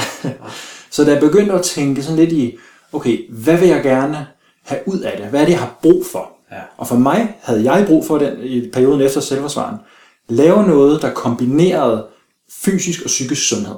Ja. Det var mit udgangspunkt. Okay, det skal være noget, hvor jeg kan få det hele i en pakke, så jeg ikke skal bruge 10 timer om dagen på det. Og da jeg fandt ud af det, så gjorde det jo ikke noget, om det var yoga, eller om det var tai chi, eller om det var øh, cykelløb. Fordi der er også det her med at være i flow og meget, meget koncentreret. Ja. Bare det var noget, der havde de elementer med. Og den anden ting, jeg tænkte, okay, men så må jeg tage det der til mig, som mange siger. Men du skal være glad for det. Det skal være noget, der gør dig godt. Ja. Noget, du kan lide. Øhm, og det hjalp mig til at holde en motivation. Og sige, det er faktisk noget, jeg har lyst til. Ja. For jeg mødte jo også fordom, du er mand, yoga, det er lidt for blødt. Ja, men det er jo som du siger, altså det er, hvis, du, hvis du ikke er glad for det, når du er i det, så fortsætter du ikke med det. så bliver det til en sur pligt, og for langt de fleste vedkommende, så bliver det noget, man, man dropper hen ad vejen. Øh, og så er man så ikke kommet så, så meget videre med det. Ja, det er jo det, 3.000 kroners løbesøj, og så ja. står man der en vintermorgen og kigger ud, så sner det. Ej, jamen, jeg kunne jo også gøre det til sommer. Det er sgu ikke nemt at være sundt. Så, så, kommer, Danmark. så kommer den der lille djævel på skulderen der, ikke? Og kan altid gøre det i morgen, ikke? Ja. Så, så nej, jeg tror, det er vigtigt at finde noget, der giver en noget glæde. Og, men der, der er heller ikke noget galt i at gå ud og prøve noget og sige, det var ikke det. Men så har man i hvert fald taget nogle skridt i retning mod det, man gerne vil. Så har man i hvert fald fundet ud af, det der, det var ikke interessant, men nu har jeg prøvet det. Om ikke andet, hvis der er nogen, der snakker om det dag, så kan man snakke mere om det, så har man da fået et eller andet ud af det i hvert fald. Ikke? Mm. Øhm, så, så og de fleste idrætsforeninger, eller hvis det er noget andet, en eller anden form for forening, der kan du komme ind og prøve tingene. Der er ikke sådan, at du skal betale for et år forud, inden du prøver. Så det er jo stort til selvbrug. Det er jo bare at gå i gang. Og i forhold til, til det her med, med at vælge, så handler det også rigtig meget om sit fokus. Ligesom du selv nævner, øh, også med Bruce Lee, han snakker om det her med det stiveste træ, som ja. nemt knækker. At pilen den bøjer i vinden, at være ja. fleksibel. At jeg kan huske det med min skulderskade, min, vores anden kollega inden for Wing Chun, han sagde til mig, du skal bare flytte fokus. og jeg blev mega irriteret på det. Er sådan en typisk coach. Flyt fokus. Og jeg blev mega irriteret, fordi jeg kan jo ikke bare flytte fokus. Det er jo den, jeg gør, jeg ikke kan træne, og det, træning er irriterende, og jeg har det halter fysisk. Så jeg kan bare huske, at øh, det hjalp ikke det der. Nej. Og det gjorde ikke noget bedre for mig. På sigt kan jeg godt se, at han havde fuldstændig ret. Mm. Problemet var bare, at det jeg trænede, jeg holdt jo fast i. Jeg var ikke fleksibel. Nej. Jeg holdt fast i, men det er jo det her, jeg laver. Det var meget min identitet. Ja. Så øh, i forhold til det med at flytte fokus, hvad kunne du sige i forhold til at have det godt, i, også hvis vi trækker lidt væk fra træning, ja. til at være i livet, og have det godt og være glad. Hvordan flytter du fokus? Hvad gør du for sådan at, at rette opmærksomhed på nogle andre ting, hvis der er noget, der ikke helt fungerer? Ja. Altså, man kan sige, til at starte med, hvis der er nogle ting, der ikke fungerer, så plejer jeg gerne at kigge på det, der fungerer. Først og fremmest. Fordi man kan sige, så har man, så har man allerede en, en positiv indfaldsvinkel i hvert fald. Ikke? Så, hvad er der egentlig kører? Okay. Og så sige, hvor vigtigt er det også for de ting, der ikke fungerer, om de fungerer. Er det noget, der kræver, at jeg bruger noget tid og opmærksomhed på en eller anden måde for at ændre det? Men, og fordi nogle gange så er der måske nogle ting, der selvfølgelig hvis det er fysisk i vores krop, så er vi nødt til at tage os lidt af det, men hvis der er nogle ting i vores liv, der ikke fungerer, det er ikke altid, de behøver at fungere. Der er nogle ting, som vi måske bare ikke har brug for. Det kan være et venskab med en eller anden person og sådan noget. Altså, hvis nogle gange så glider man fra hinanden som mennesker og siger, okay, det fungerer ikke mere, og siger, så er det jo fair nok, så går man en anden vej. Ikke? Og det er der, hvor du går med livet faktisk. Ja, det, det gør fordi altså, det stopper ikke. Jeg tror bare, i sidste ende, så er vi jo, vi er jo bare som små sandkorn i verdenshistorien, ikke? Så, så der, der, der, sker ikke de store ting. Det er kun, det, det, vi gør det til store, store ting ind i vores hoveder, ikke? Altså, det er, oh, nej, nej, nej, ikke? Men det er vores oplevelser. Ikke? Ja, men vores verden kan jo være fuldstændig ja. smadret ved bare, at vi taber et glas på gulvet. Ja, Fordi så, der er andet, noget andet i ens liv, der måske er dybere, der ikke ja. helt fungerer. Så, men hvis alting bare kørte perfekt, så havde vi jo heller ikke noget sådan at kæmpe for. Altså, det men hvis alt var godt, ville du ikke vide, at det var godt. Nej. Det er det. Det er jo sådan koldt og varmt, ikke? Bruce Lee han sagde også på et tidspunkt, at du må være formløs ja. som vand. Hvis du øh, ser vandet blive hældt ned i en kop, så bliver det til koppen. Ja. Hvis du hælder vandet ned i en flaske, så bliver det til flasken. Hvis du hælder ned i en tekande, så bliver det tekanden. Ja. Vand kan dryppe, det kan flyde, og det kan falde. Bliv som vand, min ven. Ja. Og den har jeg tænkt meget over, da jeg hørte den første gang, fordi det med, at når vi har modstand på nogle følelser, vi har modstand på vores tanker, måske vi har modstand på øh, vores forhold, eller vores vennerelation, eller vores arbejde, hvis vi bliver i den modstand og kæmper mod den, måske endda ikke tør at tage den til og sige, okay, hvad fanden handler det her om? Er det så fordi, det er mig, det handler om? Eller er det fordi, det ikke længere virker? Hvis jeg bliver ved med at holde fast i det, så kan vandet jo som en isklump, det kan jo ikke komme ned i det. Det kan jo ikke komme ned i flasken. Og det kan heller ikke komme ud igen. Og det er der, hvor jeg oplever nogle gange, så min erfaring siger, at vi stagnerer i vores tankesæt. Ja. Og det er der, hvor at når, altså livet har jo sin op- og nedtur. Men hvis, du, og hvis, ikke, hvis ikke dit hjerte slår, så dør du jo. Ja. Og det er der, hvor jeg tænker, at følelser er både gode og negative. Altså de kan være virkelig positive, fantastiske og næsten så overvældende lykkelighedsfølelse, at vi næsten ikke kan rumme at være i det. Ja. Og andre gange kan de være så sorgfulde og dybt frustrerende og vredesbetonede, så vi næsten heller ikke kan det. Så når vi gennem vores liv, ser jeg, bliver ligesom, vi, vi bliver formindsket i vores fleksibilitet, fordi vi måske bliver brændt på noget af vores selvværd, eller vi får at vide, at vi ikke er gode nok, eller har i hvert fald følelsen af det. Nogle mennesker går også med følelsen af at føle sig forkerte. Ja. Det gør så hver gang vi kommer i en situation, hvor den følelse bliver trigget af at ikke at turde sige det, som vi selv mener. Så stagnerer vi. Ja. Så får vi ikke gjort det, vi gerne vil. Vi får ikke sagt ja, ligesom du snakker om, at prøv det dog. Ja. Så får vi ikke gjort det, fordi vi ikke, måske ikke tør, eller ikke har den øh, kapacitet øh, veludviklet i os. Ja. Så jeg ser det rigtig meget med det her med at gå med livet. Det betyder altså også at være glad i det, der er. Tur at mærke det, der er svært. Tur at kigge på det. Ja. Men det er jo også det, at man, man, man tilpasser sig, man, uden at stoppe med at være sig selv. Ikke? Altså man bliver ved med at være sig selv. Øh, det gør vandet jo også. Vandet er jo stadig vand, selvom det flyder ind i en kop. Ikke? Men, men det tilpasser sig stadig nogle omgivelser og omstændigheder, som, som kan være i, i livet øh, sådan generelt. Ja, så nogle gange kan man jo faktisk godt føle, øh, at man mister sig selv, hvis man siger en relation fra. Eller det, en det, træning, eller et arbejde, en sygeplejerskes titel. Ja. Så går man på pension. Hvad, hvad er man så? Ja. Hvis man i 50 år har været hende, der gjorde det her. Det, det er jo det der, når man binder identiteter op til, til aktiviteter. Ikke? Øh, det, tror, der tror jeg, det er vigtigt, at man får et eller andet indblik i sig selv først og fremmest. Ikke? Så, så gør det ikke så meget, at mister noget øh, et eller andet sted, fordi der kommer noget andet ind i stedet for. Ikke? Ja, det er der, hvor jeg tit tænker, at, I, at livet er altid i forandring. Der er ja. intet, der i morgen er det samme, som det var i går. Ja. Altså, nu kan jeg ikke huske tallene helt, men tungen den bliver udskiftet, ud, fornyer sig selv på hvad det, en måned, og ja. håret, alt efter om du er mand eller kvinde, på 3 eller 6-7 år. Dit hjerte på 10 år, ja. øh, og dit skelet på 7. Øh, din hjerne forandrer sig hver dag. Ja. Alt i din biologi, din krop, alt omkring dig, er jo hele tiden, årstiden skifter. Ja. Det eneste, der altid er statisk, det er vores identitetsopfattelse. Det er os som mennesker, ja. der prøver at holde fast i noget. Og de fleste vil nok gerne sige, at jeg er jo mindst lige så køn, som jeg var, da jeg var, da jeg var i 20'erne. Og hvis vi kigger i nogle billeder, så du er jo forandret. Det er man nok. Men derfor kan en på 60, han, kan jo, han eller hun kan jo stadig godt føle, at jamen, jeg er jo ham her, der. Ja. Og være meget rigid i sin holdning og tilgang til tingene. Og det kan jo være udfordringen, hvis man så siger, men hvorfor ikke dyrke yoga, hvis det gavner dig bedre?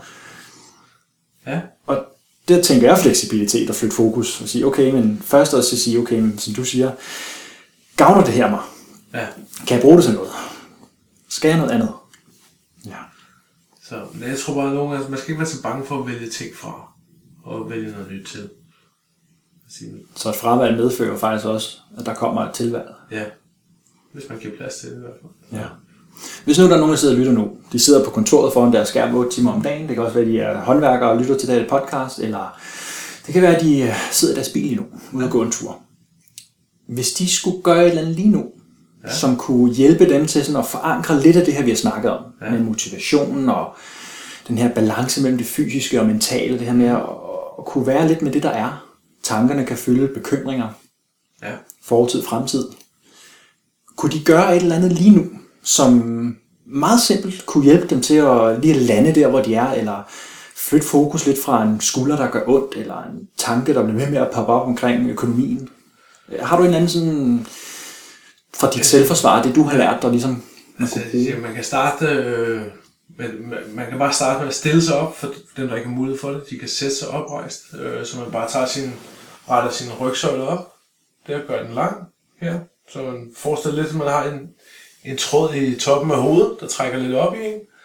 Og herfra så bare tage armen ud, som om man står og holder med træ. Så lige nu der vil jeg sidde ned for eksempel, eller stå? Så det kan være sidde eller stå. Hvis du står op, så har du fødderne sådan lige lidt bredere end hoftebredde herfra. Og så prøv at fokusere på at trække vejret ned i maven. Ikke bare trække vejret afslappet til at starte med. Så helt afslappet vejrtrækning ind og ud gennem næsen. Så i takt med, at man sidder her og trækker vejret, når man trækker vejret ind, man må også godt sætte noget lyd på for en selv, og så bare sådan få fornemmelsen af, at man siger, ah, slipper spændinger, mærker, hvordan ens hovedbund slapper af, bliver mere afslappet. Forestil dig, at man skal løbe lidt vand nedover. Og ned til ens nakke, nu begynder at slappe af. Vejrtrækningen kører bare stadig helt afslappet og helt naturligt. Jeg kan mærke, hvordan dit skulder begynder at slappe af. Ryggen. hele overkroppen og armen. Og det er okay, hvis der er lyde rundt omkring. Bare tag dem ind og lad dem passere. Og man lader opmærksomheden fortsætte ned gennem kroppen, ned til hoften, ballerne, benene, mærke jorden under sig.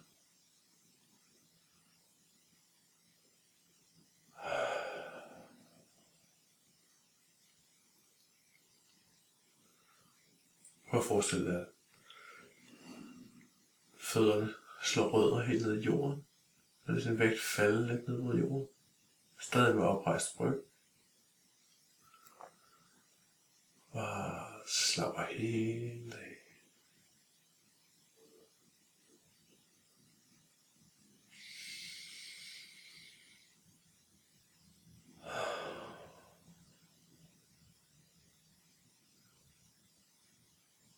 Og kommer lige tilbage her. Åbne øjnene, hvis man har haft dem lukket. Man kan også godt gøre det med åbne øjnene, lige ryste armene lidt. Der man kan lige gøre det, at man lige ærer sig selv lidt ned ad armen der, så man lige får vækket sig selv lidt igen. Gnide ansigtet lidt. Bum. Tidsmæssigt, så er der ikke nogen begrænsninger på. Hvis man føler lidt spænding undervejs, så prøv at fokusere på at få kroppen til at det lige slappe af et øjeblik. Det er en lille måde at komme ud af det på. Jeg kan godt lide at gøre det med lukkede øjne, fordi der mærker man hurtigt, når man er i den fysiske balance, når man er i midten. Så I forestiller sin rygsøjle som en midten af vores krop, som den resten, der drejer rundt om. Øh, hvis man gør det med lukkede øjne, det kan man hurtigt mærke, når man begynder at stå og vippe, så man ikke er i sit fysiske midtpunkt, kan man sige, ikke? Nulpunkt. Så hvis man sidder på kontorstolen, kunne man dreje stolen, kigge ud på himlen, lige trække indtryk ned, lukke øjnene, sætte sig rangt, som om at hele rygsøjlen er sådan en, en, en søjle, du Ja, bevæger dig omkring. ja. Og så slap af i skuldrene, slap af i ansigtet, hvile hænderne, hvile fødderne, og så lad kroppen blive tungere og trække vejret, måske med lidt lyd på. Gerne med, gerne med lyd på. Lyd har sådan en god effekt på os, der er ikke... Vi kan næsten, Og hvad gør næsten mærke, når man siger, ah, det er svært, det er rigtig svært at sidde og være helt vildt sur, når man siger, ah, Ej, hvor er jeg sur i dag. og hvad gør man, hvis øh, Søren nede fra regnskab, han sidder lige ved siden af, og han virkelig har svært ved at koncentrere sig, når der er folk, der laver lyde. så man kan jo måske finde et sted, man kan gå lidt afsides. Og man må godt flytte sig. Eller, man, må, man må godt flytte sig, man kan også godt sige, undskyld Søren, for du er bare sådan, hvis man forklarer lidt, hvorfor jeg gør det, jeg, prøver, jeg har bare brug for det her, sådan lige, måske vil han også have mere forståelse for det, så tænkte jeg, okay, det så bliver lidt en sjov gimmick hver dag i stedet for, ikke? Okay, nu skal nu skal ham øh, åndedrætstossen i gang igen, ikke? Eller et eller andet, ikke? Så det, så nogle gange så kan man lige forklare det til de folk, der er omkring en, hvis, hvis man ikke kan gøre værre for sig selv, og, og ellers så kan man måske lige gå et, et andet sted hen der, så det er ikke, Nogle gange er det også meget godt at huske netop at tage pausen, og så trække sig. ja, Ja. Så, så det, det kan hjælpe. Øh, Jeg oplevede i hvert fald lige nu, på den korte intro, at blive sådan lidt mere jeg landet. Ja. Så blev lidt mere klart i hovedet. Bare det, jeg havde fokus på åndedrættet og kroppen ned igennem, Ja. blive lidt tungere. Og det gjorde det jo som om, at de tanker, der kunne være, de var der ikke. Og de få, der kom, de gled ind i min bevidsthed og så væk igen. Så, så det bruger du, og det kan man bruge, hvis man sidder og lytter nu, til sådan en daglig, nu lander jeg lige i ja. det, der er. Fordi så er du i nuet, hvor kroppen er. Øh, jeg tror en ting, jeg vil pointere, det er, man skal ikke tænke så meget sådan, hvis man nu sidder og lytter med og siger, at jeg kan det ikke, og jeg ved ikke, hvordan han sidder. Egentlig, for at gøre det meget uteknisk, så bare sige, ret ryggen lidt op, og sidde og trække vejret afslappet. Det er den helt simple version af det. Mere teknisk behøver det ikke. Man kan have nogle bevægelser i med armene, hvis folk har set tai chi og sådan noget, men det behøver slet ikke at være så teknisk. Nogle gange, vi kan alle sammen sidde op, ret op og ned med ryggen, og trække vejret. Så simpelt kan det være. Ja. Så den vil, vil du anbefale til, altså bruger du den sådan i løbet af dagen, når du... Jeg bruger den typisk stående, men det er jo så en del af min daglige træning, kan man så sige. Ikke? Så, øh, så, Og det er jo også sådan en, man kan bruge, oplever jeg selv, og også hos rigtig mange andre, der praktiserer den type, altså det kan være meditationsøvelser og åndedrætstræning, Ja. ja. at du træner det måske derhjemme, men bruger det også, mens det skal ske, mens tingene sker. Ja, Så det vil sige, hvis du sidder til et møde med en, og du kan mærke, at den person trigger et eller andet, og du bliver irriteret, ja, at det er der, hvor jeg selv lige forankrer mig, lige mærker åndedrættet helt ja. i maven, for lige at minde min krop om, at find roen, mens du er her, fordi det er tankerne, der får mig til at stresse. Det er det, der bliver aktiveret, der gør det svært. og jeg siger, det der er meget tit, når man bliver stresset også, det er, at man får lidt svært ved at styre sin stemme. Selvfølgelig. Nogle gange kan den komme til at ligge helt op i brystet af halsen, og nogle gange så kommer den til at snakke sådan, meget. Så lige kan komme lidt over, ikke? Så, så, så, som du selv siger, så træk vejret ned i maven, og så snak ned fra maven i stedet for, ikke? Så, så ændrer stemmen kvalitet, ikke? Der blev din stemme lige helt behageligt dyb. så det, det, det gør, det bliver det meget nemmere at styre stemmen, ikke? Ja, okay. Det er i hvert fald en mand, som snakker med 17 års erfaring, der, der fortæller lidt om det her. Ja. ja. Det er rigtig øh, fedt at høre øh, den måde, du ligesom beskriver din tilgang til det på. Jeg håber også, der er nogen, der sidder derude, der, der kan bruge det og relatere det til, hvordan, hvor de nu er. Især det her, som jeg tænker, som er vigtigt, motivation til at træffe valg. Ja. Altså, du har i hvert fald også stået i mange perioder i dit liv, hvor du har haft konsekvenser ved at gøre det, som var rigtigt for dig. Ja. Og overvej, hvor er jeg henne, hvad vil jeg, og hvorfor vil jeg det? Ja. Og så rent faktisk at sige, okay, men det er fordi, jeg har en grundtilstand, jeg gerne vil have. Jeg vil skulle være glad. Ja. Og jeg vil gerne have folk omkring mig har det godt. Så det er den, du finder din motivation ud fra hver gang. Ja. Og ikke fra, men skal jeg være direktør, skal jeg tage en ekstra uddannelse, skal jeg have det eller den bolig. Det er meget i forhold til min tilstand. Hvor kan jeg søge den opfyldt? Det er sådan, jeg oplever det i hvert fald. Ja, det er, det er også min grund, grundtanke i næsten alt, hvad jeg gør. Altså, det, det, det, det skal være, livet skal være sjovt og godt. Ikke? Det gør det måske også lidt mere som vand, lidt mere fleksibelt. Ja. Ja. Det, kan ikke, det betyder ikke, at man aldrig bliver sur, men det er mere, hvordan man håndter- håndterer vreden. Ikke? Nej, tværtimod, så er det jo netop det, at oplever jeg, at man tillader sig Ja. at være sur. Hvis man er sur, det skal bare, man skal bare have styr på det, man skal selv tøjle det, Ja. så det ikke går ud over nogen. Ja. Og hvis det så, er man det tager en, det gør det jo nogle gange, at man simpelthen næsten ikke, man kommer til at skrige af barnet, øh, og så bagefter har man alt den dårlige samvittighed og dømmer sig selv, ej, det, det var det, jeg ikke skulle. Ja, jeg tror, I kan også stadig måske starte med at grine lidt af sig selv og sige, wow, okay, kunne det virkelig få mig så meget op at ringe? Så okay, shit. Og så kan man, hvis man har behov for at give nogen en undskyldning, fordi man ikke lige kan styre sig selv, så, så tag den derfra. Ja, det er, og den der humor er rigtig vigtig i forhold til sin egen og have det godt. Altså jeg husker på et tidspunkt, jeg kom kørende øh, inde i København. Øh, ikke at det har noget med byen at gøre, det kunne ske mange steder, men øh, en fredag aften, og jeg var ædru og kom hjem fra noget ferie, og skulle egentlig bare hjem. Så kommer der den her fyr gående ud bag en bus, øh, og han, jeg vidste ikke på det tidspunkt, kunne ikke se, at han var fuld. Men han er så langt væk fra fodgængerfeltet, så jeg regner ikke med, at han vil gå over. Og mens jeg kommer kørende med, jeg kører 40 eller sådan noget, så krydser han sådan lidt prompte vejen, og jeg er lige ved at køre ind i ham, så jeg bremser selvfølgelig hårdt op, og dytter så sådan en kort dyt af ham. Og det er en blanding af, at jeg når at tænke, tænk hvis nu jeg har kørt ind i ham, altså konsekvenserne ved at køre en anden mand ned, og det kunne gå noget galt. Samtidig med, tror jeg, jeg dyttede, fordi, hvad fanden laver du? du er sådan lidt fortørnet, altså hvad har du gang i? Ja. Men nok mest fordi, at det kunne have gået galt. Og så ser jeg så, at han er en stor, pumpet fyr, og jeg kan tydeligt se, at han er på et eller andet. Om det er stof, eller om han er fuld, det ved jeg ikke. Men i hvert fald, så står han og råber af mig, og så tænker jeg, okay, kunne mærke adrenalin, og tænker, jeg skal hverken nu eller nogensinde skal jeg ikke op og slås med ham. Altså, jeg sidder i min bil, jeg skal bare hjem. Okay, det var nok ikke en rigtig fyr at dytte af, selvom det var faktisk hans skyld. Det var det, jeg tænkte. Ikke? Men det, hallo, det var ikke mig, der gik ud. Du jo bruge fodgængerfeltet. Han peger der på fodgængerfeltet, som er 100 meter væk. og så sidder jeg og tænker, ja, det kan jeg sgu godt se. Så skal du gå derover. Når om ikke andet, så sker det, jeg kan mærke alle de her følelser, der kommer op. Tankerne omkring, men okay, nu skal jeg huske at blive på min egen banehalvdel, og jeg kan godt mærke at blive irriteret, men jeg, jeg tøjler den og rummer det i mig. Trækker vejret roligt. Samtidig kan jeg godt mærke, at jeg, ja, det skal han sgu ikke have lov til det der. Der kommer sådan nogle tanker op. Og så lidt efter, så går han væk. Han har stået stille på vejen i et stykke tid. Og så tænker jeg, okay, nu kører jeg, fordi han, han ser sur ud, og han kommer, begynder at gå hen mod mig. Så nu kører jeg. Så kører jeg forbi ham. Men i det, jeg kører forbi ham, så vender han sig om og langer sådan kroppen hen mod min bil, og så smadrer han hånden ned i forruden. Og han smadrer rent faktisk forruden. Altså, jeg, jeg ellers havde håbet virkelig, at det gik ud over hans hånd. Altså, en regning på 3.000 kroner og en forrude, der, og det sagde virkelig højt knald, og jeg blev mega forskrækket.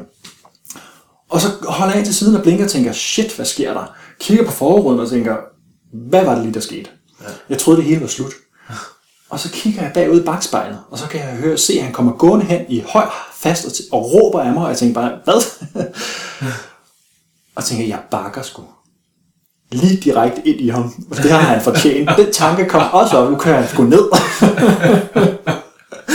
og så samtidig, så, så dukker den her op. Ah, okay, det er måske ikke lige det rigtige. Og så vælger jeg selvfølgelig at køre. Ja. Men før i tiden, så kunne mange måske, der sidder og lytter nu, også godt tænke, ej, det kan jeg bare ikke tillade mig at tænke. Hvordan kunne jeg have sådan nogle vilde tanker, og er jeg virkelig sådan en ond person, jeg kunne ikke finde på at køre ham ned. Men så griner jeg, altså jeg flækker af grin, fordi det, der dukker op lige bagefter der, ej, det kan jeg jo ikke det her, jeg er jo ham der sendmanden. Jeg er jo ham der, der laver alt det her mindfulness meditation, og jeg underviser i, hvordan man har det godt, og jeg kan jo alt det der. Ja. og så, så går det op for mig, at jeg sidder og tænker det. Ja. Og så tillader jeg mig selv at mærke, ligesom du lavede med den øvelse, okay, nej, hvad er det egentlig, der sker? Det var jo et kaos af følelser. Ja. Trækker vejret dybt, så gør jeg sådan her. Okay, jeg er her lige nu, mærker rettet, kører, skifter gear, væk fra ham, får lidt ro på. Godt. Jeg må gerne have det sådan her. Og så kunne jeg bare mærke, at jeg var pisse sur. Jeg var virkelig vred over, at han har udsat mig, altså mit følelsessystem, for det der. Jeg, havde, jeg følte ikke, at jeg havde gjort noget galt. Og så tillod jeg mig at have det sådan. Tillod mig at have alle tankerne, jeg lå det hele køre igennem. Bare, sad bare og trak vejret med det. Indtil det stille og roligt faldt til ro. Ja. Og så først mulig lejlighed fik jeg selvfølgelig ordnet det der. Lidt sur på regningen, og jeg husker også, at jeg fik regningen, så grinte jeg af den. Helt bevidst. Hold kæft, mand, det var sgu noget af en situation. Fordi ellers så kunne jeg gå og være bitter. Altid. Ja, altså, det nytter jo ikke noget, man kan sige. Altså, vi kan jo ikke som sådan lave om på andre mennesker. Vel? Vi kan kun lave om på, hvordan vi sådan ligesom forholder, forholder os til andre mennesker, og hvad vi tænker om deres handlinger osv. Ikke? Så, Ja.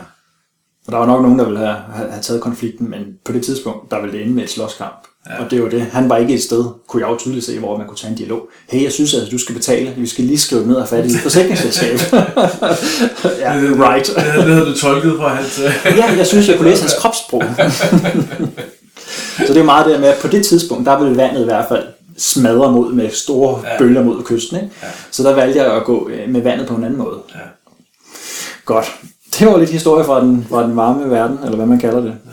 Hvis nu du skulle give nogle gode råd her til slut, Ja. til dem, der sidder og lytter. Hvad kunne det være ud fra din tankegang? ja, men jeg tænker... Hvad skal til for at skabe personlig trivsel, sådan helt jordnært, konkret? Så jeg vil sige, nogle gange må man gøre sådan nogle idéer om, hvad man spiser. Øh, mad. Og det, det er ikke for, at vi behøver at være fanatiske. Så jeg tænker, at leve noget sundt for rigeligt med grøntsager. Og igen, det er for mig, der er ok. Jeg kan selv finde på at spise en pizza eller et stykke chokoladekage. Øhm, eller chokolade. Jeg er selv glad for chokolade. Så, men, øh, så, så det er ikke fordi, man skal være fanatisk, men man skal også være bevidst om, at at vi, vi ved jo godt i store træk, når vi spiser noget, der er usundt. Vi behøver ikke øh, alle mulige kostvejledninger og øh, familiejournalen, der har den nye 5-2-kur eller et eller andet. Jeg tror, tror generelt, så ved vi godt, når vi spiser usundt, og når vi ikke gør det. Måske kan man godt have lidt misforstået idé om, hvor mange kalorier man skal have og sådan noget der, men i, i store træk, så tror jeg ikke, det behøver at være så kompliceret, hvad der er sundt og usundt. Og tillader sig selv lidt indimellem, det er okay. Det giver måske også noget mental sundhed. Det kan også godt være, det kan give noget glæde også at spise et stykke chokoladekage, hvis det er det, eller en dag med pizza. Øh, generelt få noget vand, og så noget fysisk aktivitet. Øh, det tror jeg på, at det giver noget livskvalitet. Og man behøver ikke at gøre det på, på det plan, som jeg gør det jo. Øh, men jeg tror bare i hvert fald en, en 3-4 dage med aktivitet om ugen, det er, en, det er en god idé. Plus at man nok ikke skal være inaktiv de andre dage, så altså et normalt øh, komme ud og bevæge sig lidt indimellem, ikke? Ja, så, så fysisk kunne man sagtens gøre noget, tænke lidt over, spise noget grønt, få noget god fedtsyre. Ja. Altså, men også være god ved sig selv og sige, men 80% af tiden, tiden kan jeg leve godt, Ja. og 20% af tiden kan jeg sagtens spise noget usundt, så der bliver balance. Ja. Så den fysiske vej sørger for noget træning, det du har lyst til, og så den mentale sundhed for at skabe den her kobling. Ja, det synes jeg er rigtig vigtigt. Altså lige nogle gange, som vi snakker om, tage et par minutter om dagen, der lige tage lidt tid af til sig selv, det er at trække vejret og mærke sin krop og mærke, hvad, hvad, hvad man sidder med inde i sig. Ikke? Så, Okay. ja. Hvis nu, at folk gerne vil finde dig, du hedder Allan Minke, Ja, øh, og træner det her selvforsvar. ja. Hvis du skulle have kontakt, hvis man skulle finde ud af, hvor man kommer hen til dig, hvis man skal træne eller Øh, jeg underviser, jeg har en klub over i Malmø. i Malmø. Ja, og så, øhm, og den har en hjemmeside, der hedder practicalwingchun.se. Og Derudover så practical som i engelsk udtale, altså med C, practical. Ja, ja, lige præcis med C. Øh, P-R-A-C-T-I-C-A-L. Og så ude i en kører W-I-N-G-C-H-U-N Ja, på sådan SE. Okay. lige præcis. Yes. Og det er den ene mulighed, og udover det, så underviser jeg i Fitness.dk i Valby. Så der er man også velkommen til at kigge. Og det er noget med, der kan man komme og få en prøvetime Det kan man godt, ja. som gæst til Fitness.dk. Men jeg går bare ind og siger, at man skal op og prøve det. Så Okay. henvender man i receptionen derude. Ja, og der kan man se, at du underviser, og de her holdtiderne, der skal de kigge efter Practical Wing Chun. Ja, den står bare på som Wing Chun. Så, Som Wing Chun, okay. Ja. Så, men det er bare at komme. Der er ikke, øh, der er ikke nogen, der kommer til skade. Og det er stille og roligt. Så ja, Godt. Her til sidst, Allan. Jeg vil bare gerne sige tak, fordi du har lyst til at komme. En fornøjelse at høre dit take på, hvad der skal til for at have det godt. selv sagt. Det- Jeg håber, at der er nogen, der sidder derude, som øh, kan bruge det, vi har snakket om. Det har jo været en lidt livlig, øh, sådan lidt bare os to, der sidder og snakker. Ja. Og håber, at, at den måde, som du i, i hvert fald i en yderpol virkelig lever det, du gerne vil og brænder for, ja. at det kan trækkes ned til inspiration til dem, som sidder og har job måske, eller er i uddannelse og siger, okay, hvordan kan jeg bruge små dele af de her filosofier Ja. i hvor min hverdag, for måske, hvis der er meget, der fylder, eller det er en omskiftelig og stresset dag, de har, så de har forankret sig selv i nuet og være god ved sig selv. Og så holde fokus på det, der, der gør godt. Det vil være dejligt. Hvis der er nogen, der får bare lidt med, så, så er det da en god dag. Ja. Allan, kom godt videre. Og øh, til jer lyttere, det her det er jo øh, et nyt talkshow. Det var kun tredje gang i dag. Det hedder øh, Det er forunderlige hjørne om livets forunderligheder, fordi det er sådan, jeg synes, det egentlig er. Altså, det er meget specielt det her. Vi kan have det rigtig godt nogle gange, og andre gange, så kan det gå af H til. Så hvordan finder man den her balance? Og det er derfor, jeg kalder det det forunderlige. Og derudover så handler det jo, som jeg har sagt før, om trivsel og livsglæde. Og måder, man kan komme derhen. Allan har i hvert fald været et bud på med hans vinkel fra hans selvforsvarstræning og en historie som et almindeligt liv, men har fundet ud af værdisættet, har han levet efter, måske faktisk ikke var det, der rigtig var hans. Og hvordan han rent faktisk valgte at lytte til det, og så træffe nogle andre valg. Jeg hedder Martin Kirkevang. Du finder meget mere omkring det her på staytrue.dk. Du kan også finde mig på facebook.com staytrue.dk. Gå ind og skriv dine kommentarer til det her. Jeg poster det her blogindlæg eller den her podcast både gennem iTunes. Du kan følge med der og få automatiske opdateringer. Du kan også se det inde på min hjemmeside. Under gratis inspiration, der har jeg lagt talkshowet op, og der kan du følge lydfilerne og filerne. Jeg vil rigtig gerne høre fra dig også. Hvis du har spørgsmål til alle, så er du meget, meget velkommen til at stille dem på martin at staytrue.dk. Skriv, hvad det er, din historie er, hvad du har udfordringer, nogle spørgsmål, du har til det, vi sagde, hvad vi egentlig mente med det. Så vil jeg sørge for at videreformidle det, og så giver vi dig det bedste svar muligt ud fra det. Tak for den gang. Ha' det rigtig, rigtig godt.